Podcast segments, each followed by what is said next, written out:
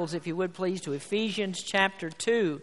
Find the second chapter of Ephesians. While you're looking there, I um, want to say I'm really thankful for the way the Lord is working in our church. Uh, I'm happy to see Jeff and Melissa, our newest members, that just joined this Sunday. And uh, I think the Lord is working among us. I have an appointment on Friday to talk to another couple that are interested in church membership. We have another couple that's on vacation right now, and as soon as they get back, they want to talk to me about becoming members of the church. So we just thank the Lord for uh, the way He's blessing us, and, and uh, we want to do God's will. Tonight I'm going to preach about the church, and I'm going to warn you up front that I'm going to preach a Baptist message tonight. And uh, I may offend somebody, I don't know, but I'm going to preach a Baptist message, and I'm going to preach a, a message uh, when I say Baptist, I mean an old time Baptist message. I'm going to talk about what Baptists have believed and should still be believing about the Lord's church. And actually, I'm going to preach um, three messages on these last four verses of the book of Ephesians, chapter 2. And the title of the message is God's Beautiful Building. And all three messages, uh, well, it's one long message, so I'm not going to be able to finish it all tonight, but a three part message on God's beautiful building. The end of the second chapter is the revelation of the church. Now, Paul has brought us in the second chapter from uh, death and divisiveness into life and unification through the work of the Trinity. And of course, that's the Father, the Son, and the Holy Spirit. And when we come down to the end of this chapter, Paul talks to us about God's plan and program for the world. And I'm talking about for the world in this New Testament era in which we live. And so God's plan is the church. God's plan is His church. And I don't believe that there's any institution on the face of this earth that's like God's church. God has only given us two divine institutions those are the home and the church. And there's only one way for you and me as Christians in this world today to serve God effectively and to serve God in the right way, and that's to be a member of the Lord's church. So I don't believe that church membership is optional for Christians. Christians should be member of the Lord's church because God says that we are to fellowship with one another and we are to carry out God's plan for the world, and it has to be done through the church. Now, I like to call myself a church man. You shouldn't have any trouble believing that I believe in the church, and I believe in the local church. I don't believe in some universal, invisible monstrosity that everybody just becomes a, a part of the moment they get saved, and really nobody has an accountability. I believe in a local church, and I believe the local church is God's beautiful building. Christ formed the church, He's the head of the church, and the people in the church are the living stones that are built up into a spiritual house to magnify and worship God in the church. So I don't believe that God has, uh, in this present time, any other means by which His work is done in the world. I don't think that anybody has the authority to preach God's word except God's church. I don't think that anybody has the right to propagate a gospel but the Lord's church. Now, we have lots of religious confusion in the world today because there are a lot of people who are trying to do uh, God's work and ignore the church. And I would tell you they're not doing God's work God's way if they are, in fact, at all doing God's work. So, from the scriptures tonight, I want us to talk about God's beautiful building. And these scriptures give us the metaphor of a building to represent the church. That's what Paul calls it, so that's how we're going to talk about it tonight God's beautiful building. So, if you'll stand with me, please, we're going to look at uh, Ephesians chapter 2 in the last four verses, beginning of verse number 19 of this uh, second chapter.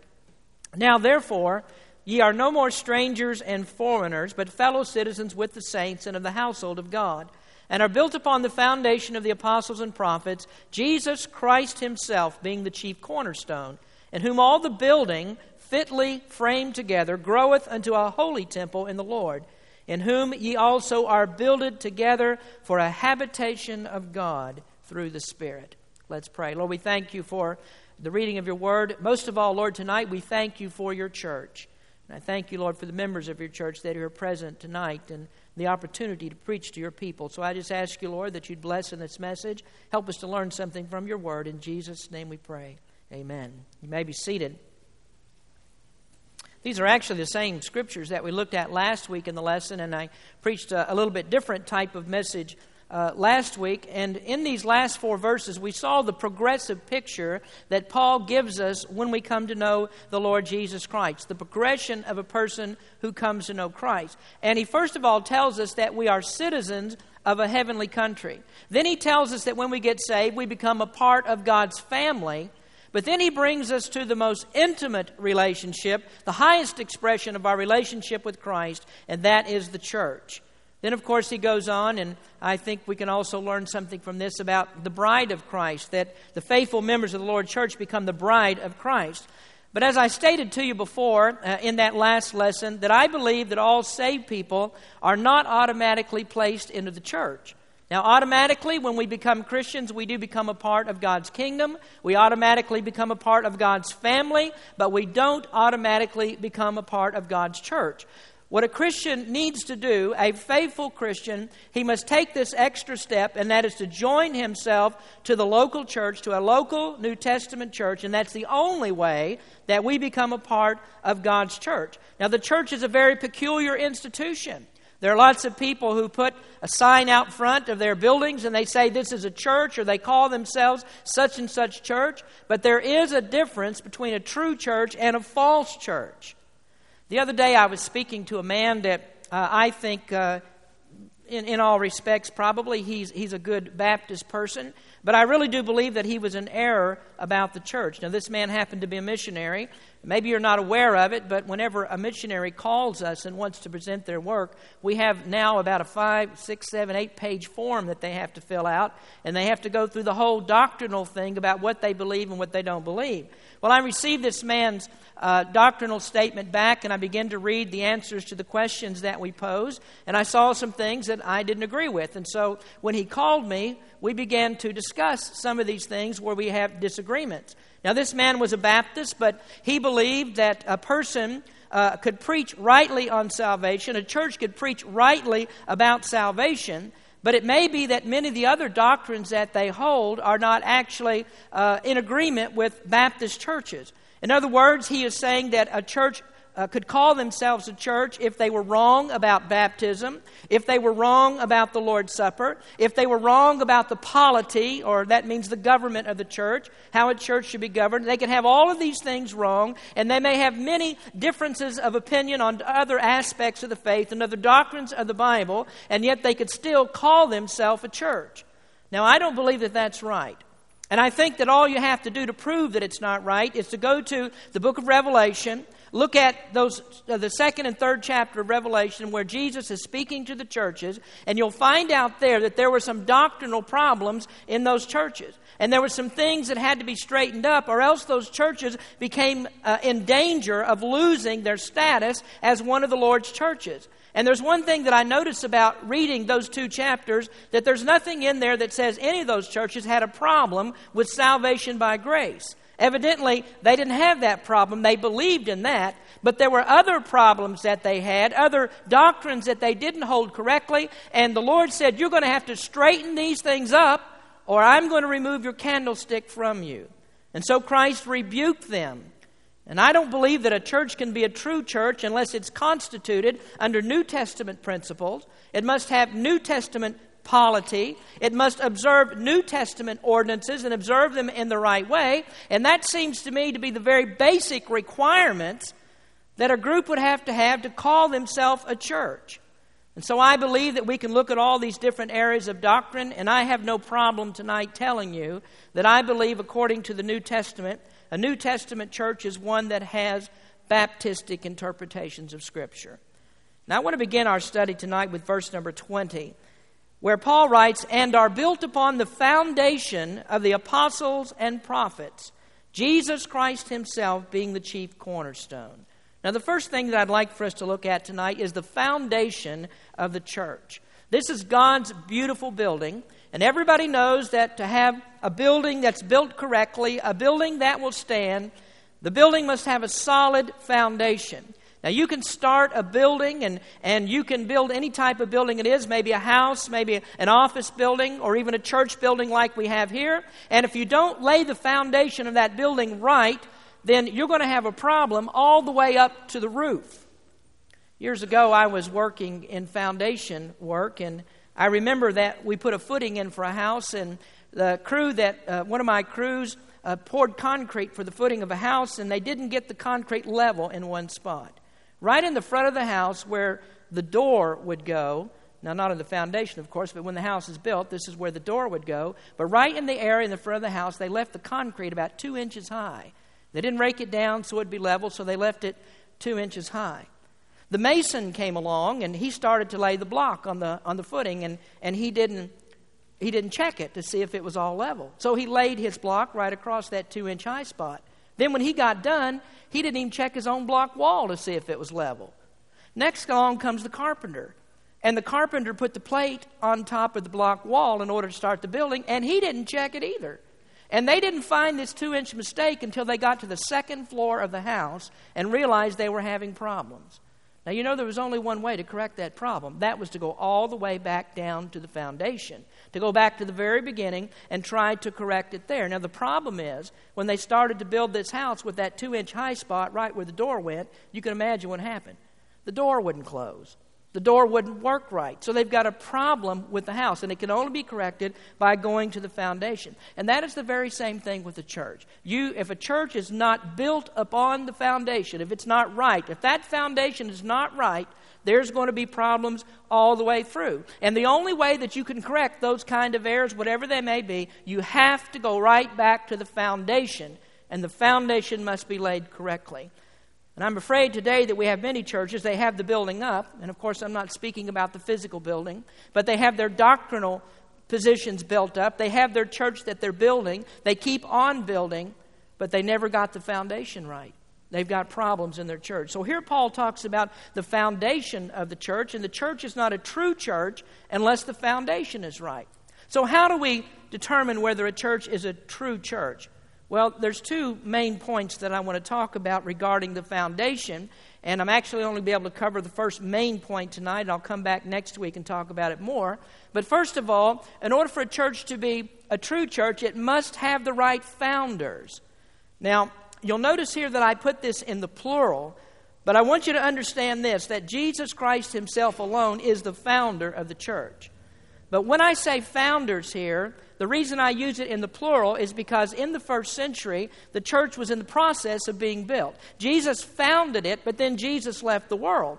And Jesus left the church to the apostles and the prophets, and we began, they began to build the church based upon the doctrines that were revealed to them by the Holy Spirit. But I don't want anyone to make this mistake. When I talk about the founding of the church, though, I believe that the church is built upon none other than the Lord Jesus Christ. Now, the foundation of the church is laid by the founders, and we have no doubt the Bible teaches us that Jesus is foremost in this foundation. Now, in this verse that we just read, he's called the chief cornerstone. So let's talk about that. Jesus is the cornerstone.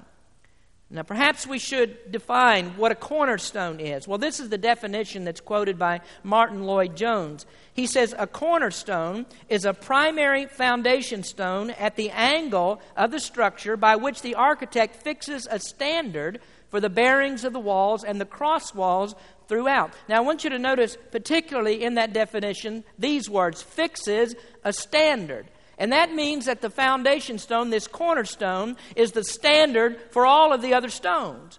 And when that stone is laid and it's true, it's the standard for all of the others. And all the walls and the elevation of the building proceed from that cornerstone. And when all the walls are perfectly laid out according to the cornerstone, everything perfectly matches and everything works out and matches the cornerstone. Now, that's what Jesus is to the church. He is the cornerstone, and everything has to perfectly match Jesus Christ in order to be a true church as that building goes up.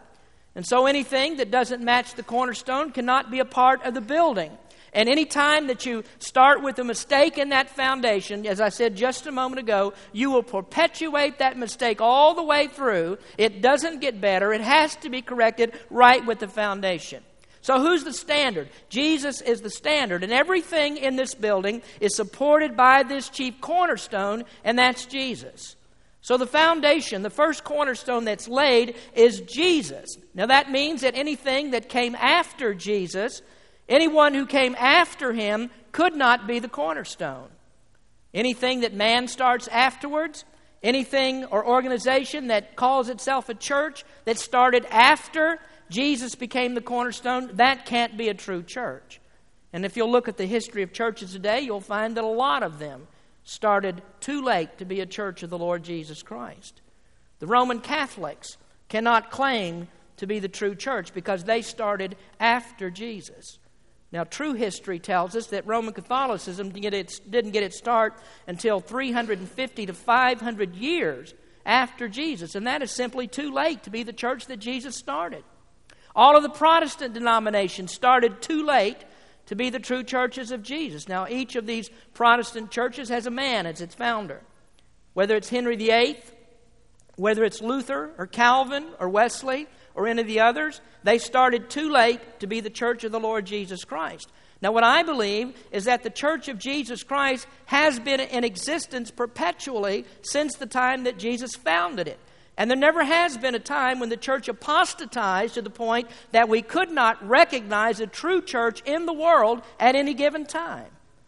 I also want to mention that the church was founded during Christ's personal ministry. Now, the church was in existence before Jesus was crucified. And what does that mean? It means that it was here before the day of Pentecost. When Jesus called out his 12 disciples, he was the founder, they were the followers, and they became the first members of the Lord's church. Now, there are many, many people today who believe that the church was not formed until Pentecost. And you'll read that in almost all uh, church literature. Uh, many of the churches have this in their literature that the church was founded on Pentecost. But you know, that'd be very strange because in Matthew chapter 18, Jesus gave instructions concerning the church. In verses 15 through 17, Jesus was talking about discipline in the church. And do you know there's not one indication in those scriptures that Jesus was talking about something that was yet future? The church was already in existence, it existed with him and his apostles. In Matthew 16, 18, Jesus said, Upon this rock I will build my church. In Acts chapter 1, the Bible tells us there, there were 120 disciples that were already meeting in the upper room, and that was before Pentecost. And you know what they were doing? They had a business meeting. They were meeting there to choose an apostle to replace Judas. And so these 12 apostles and those 120 people who had gathered there, those represented the church of the Lord Jesus Christ before the day of Pentecost. And then in Acts chapter 2, on the day of Pentecost, the Bible tells us that there were 3,000 people who got saved and baptized, and the Bible says they were added unto them. And what were they added to? They were added to the Lord's church. And so they were added in the church, and that means there must have been a church in existence before Pentecost. Now, you see, the only thing that the church received on the day of Pentecost was the presence of the Holy Spirit. And so the day of Pentecost is the day that the church became empowered. It's not the day that the church was created. So I want you to write this down as part of your lesson tonight. The church did not begin on the day of Pentecost. And you need to make a note of that and remember it. But I also want you to notice as we think about Jesus being the chief cornerstone, and we've already mentioned this, that Jesus is the standard. He's the standard that we go by. So let's put that down too. Jesus is the standard by which the church is measured. Now, unfortunately, there aren't many people who like to follow the standard. You'll notice in the scriptures that Jesus was at first rejected as the cornerstone. There are three places in the Gospels that Jesus talks about that. I want to read one of them to you in Luke chapter 20, verse 17. And he beheld them and said, What is this then that is written? The stone which the builders rejected, the same is become the head of the corner. Whosoever shall fall upon that stone shall be broken, but on whomsoever it shall fall, it will grind him to powder. Now, Jesus at first was rejected by the Jews as being the head of the church. And that's really the whole reason why we're reading the book of Ephesians tonight. That's why we're studying this particular thing, because the Jews had rejected them, him. But the, the Jews uh, had all the rights, they had all the privileges, but they weren't anywhere near God. They weren't any closer to God than the worst of the Gentile heathens were, and that's because they were dead in trespasses and sin. They had a spiritual condition that was no different than the Gentile people. And, folks, when somebody is dead, it really doesn't matter what you died from.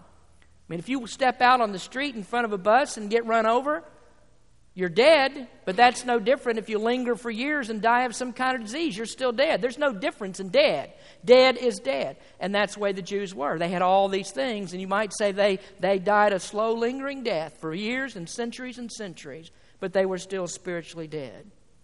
But now that the foundation stone is laid and Jesus has become the head of the corner, there still aren't a lot of people who want to follow the standard. And that's because the standards are rigid. It's because the standards are tough to live by sometimes. And so, what we try to do is we try to establish another standard. We want to live by our standards. And one of the things that Christians do not want to do is to live by this standard of full commitment to Jesus Christ. That's difficult. But let me go back here to something that I mentioned before. This Baptist fellow that I was talking to, this missionary, uh, seemed to think that a church could be a church without meeting all of the standards. So let me give you one example. Let, us talk about the standard of baptism. Now, I think the church, uh, the Bible is very clear about what baptism is. Baptism is a symbol of what takes place in your heart. The believer has died to his old way of life. He's risen to walk in new life in Jesus. And that's very clear to us from reading Romans chapter 6. Baptism also means that the person believes in the death, burial, and resurrection of Christ, and that as Christ was resurrected, so the believer will be resurrected as well. Now, there's only one way that we can picture that biblically, and that's through immersion. The word uh, baptize in the Bible means to immerse. And baptism is the first act of obedience that every Christian ought to do. So it should be very clear to us the importance of baptism. So baptism is a very basic doctrine. According to Acts 2:41 and 1 Corinthians 12:13, the Bible's teaching us that baptism is our entrance into the church. So the question would be, how would it be possible to have a church if you don't have properly baptized people?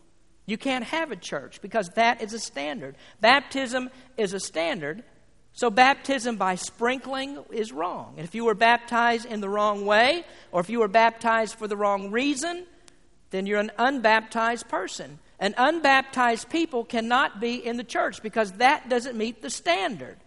So, what does that tell us? Well, it tells us this that any church that baptizes by sprinkling or baptizes for the purpose of regeneration or saving a person is baptizing wrongly and they don't meet the standard. Now, you may say that's harsh. That's awful narrow minded. And so, are you saying then that Presbyterians and Methodists and churches of Christ and Lutherans are not true churches? That's exactly what I'm saying. Only I'm not saying it, the Bible is saying, and that's because it doesn't meet the standard. And whatever does not meet the standard cannot be a part of the building. What about other issues? Well, certainly a true church would have to meet the standard on the doctrine of salvation. That seems very basic to us, doesn't it?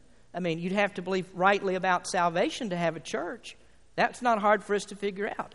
You know, we just studied right here in the second chapter that salvation is by grace through faith alone. There isn't any work that's involved in our salvation.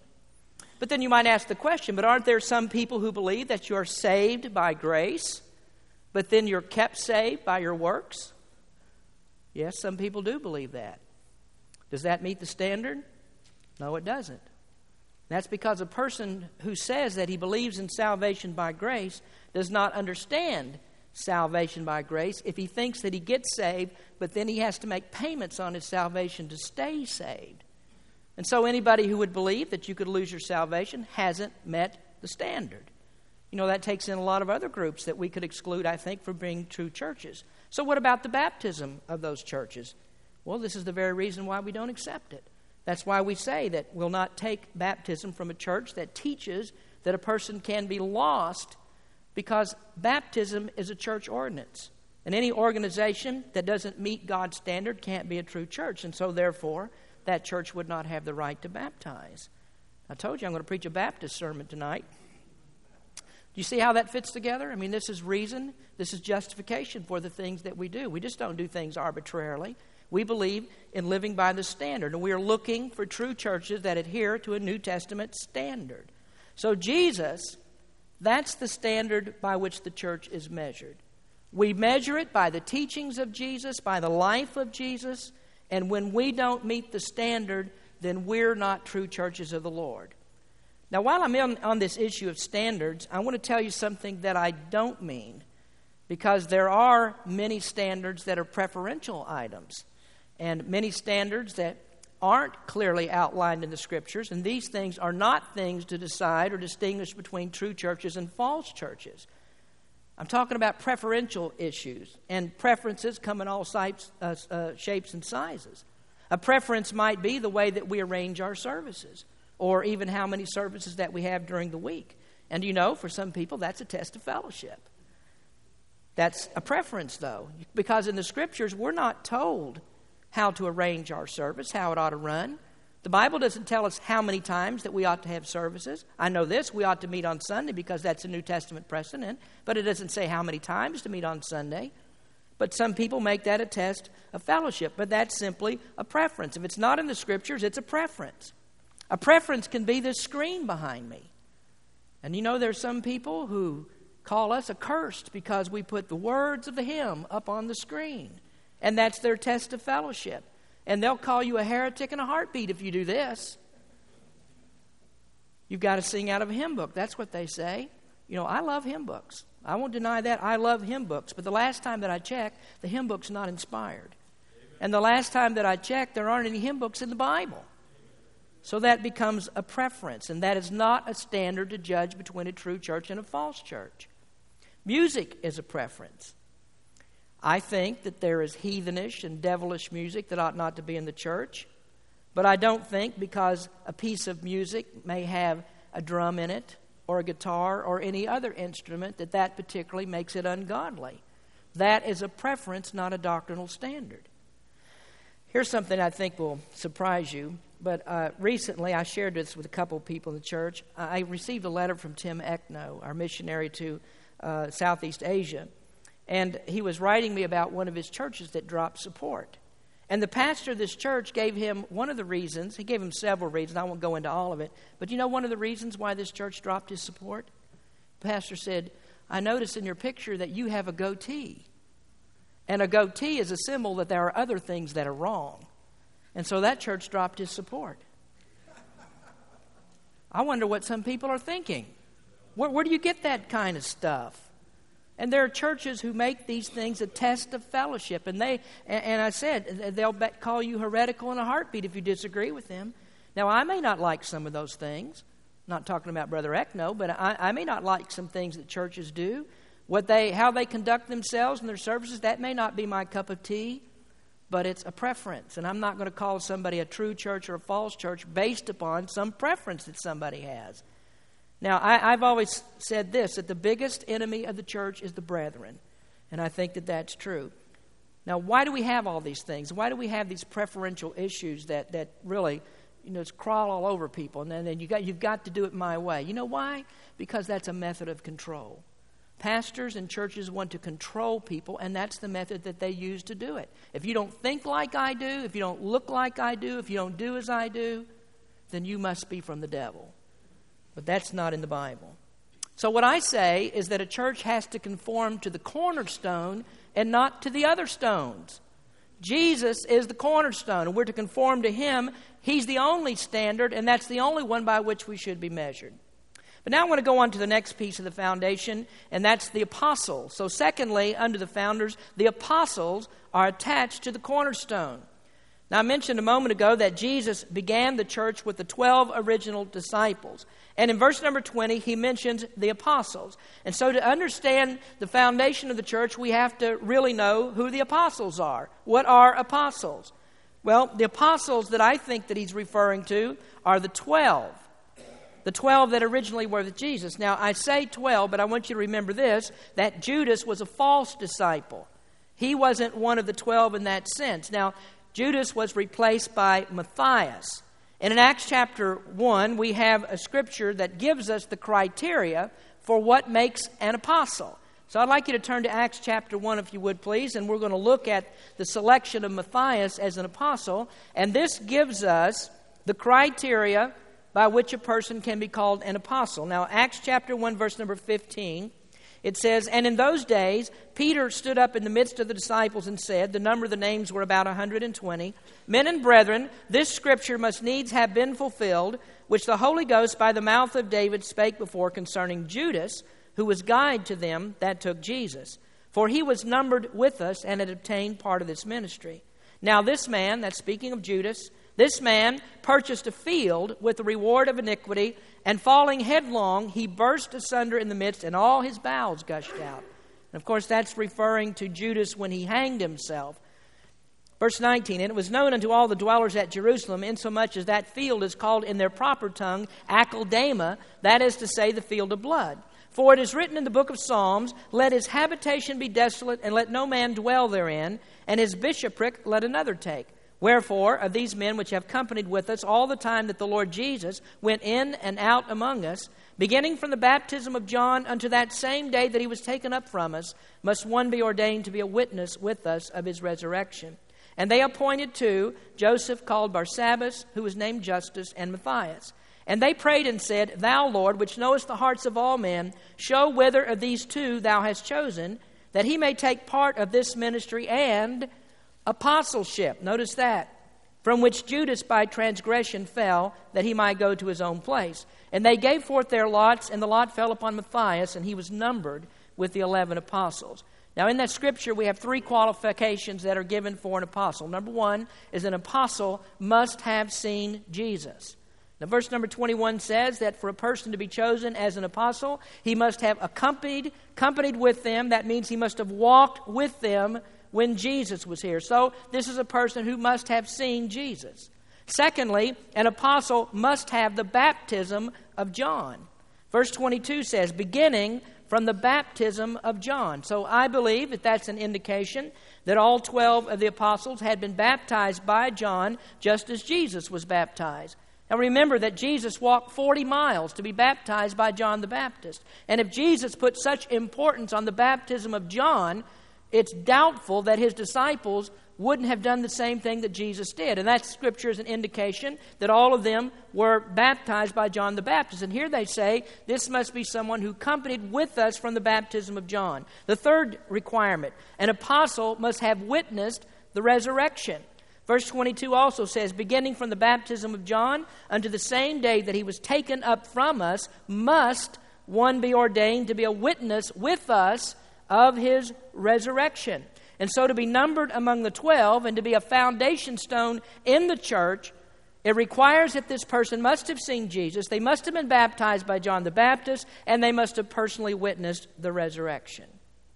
Now let's sidetrack for just a moment and let's talk about Paul, because there's lots of differences of opinion about Paul. Is Paul the apostle who replaced uh, Judas, or is Matthias the apostle who replaced him? Now, some people will say Peter had no right at all to have this meeting. Only Jesus can choose an apostle, so Peter had no right to call the meeting.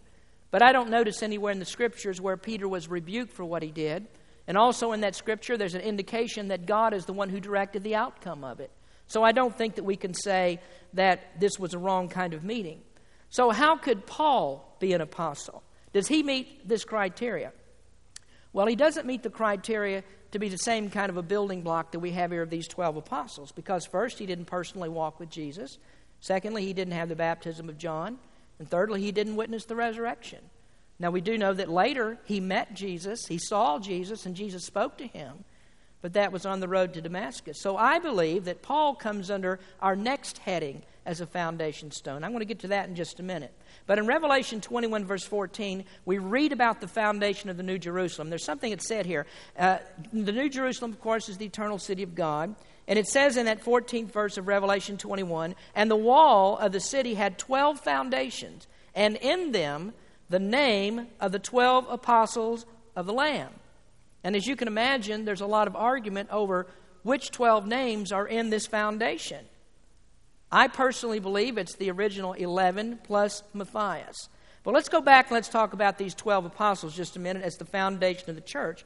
And so, by talking about the qualifications or thinking about the qualifications I just mentioned, I think there's one statement that we can make for sure. Without doubt, we can make this statement there are no modern day apostles. Now, there's some people running around today who call themselves apostles, but there's not anyone today who meets these qualifications. And so it's very clear to us that after the death of the original apostles in the first century, that there are no more apostles. The office of the apostle ceased in the church.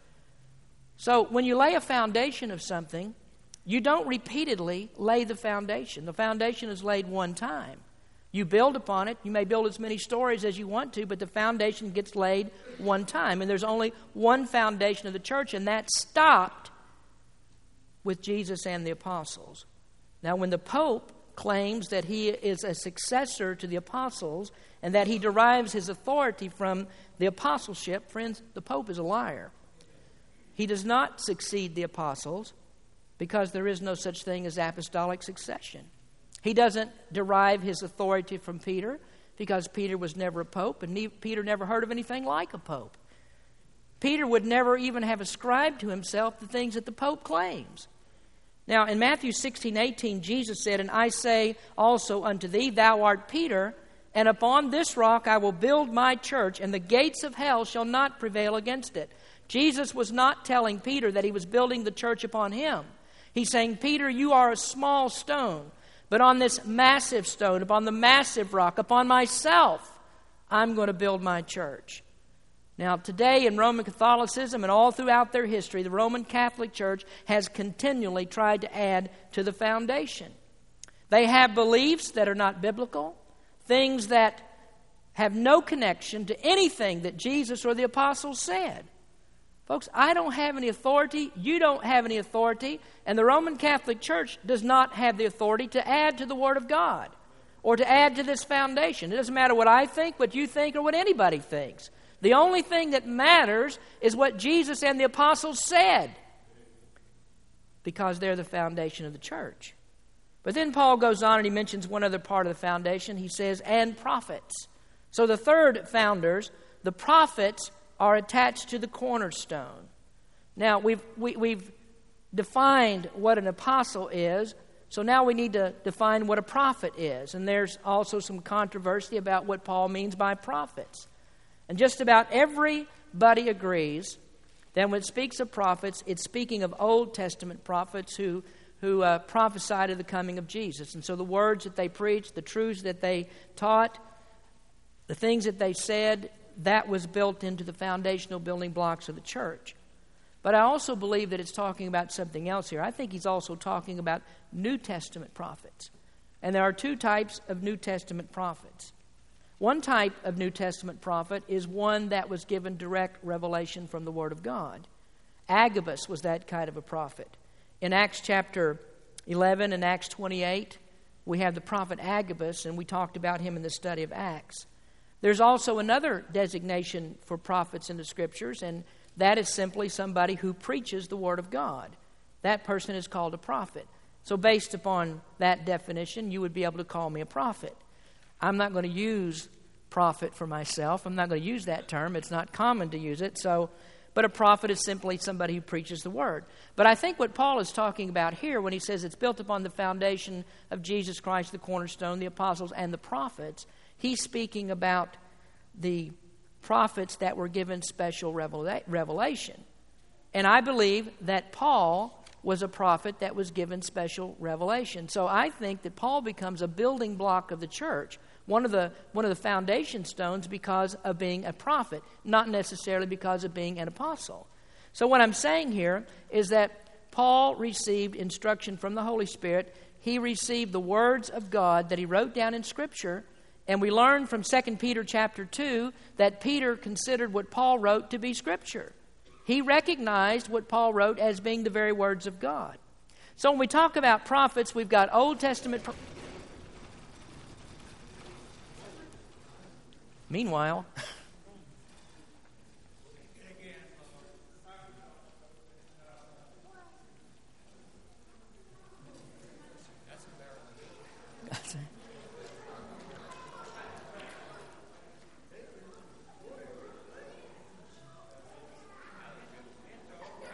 Everybody okay?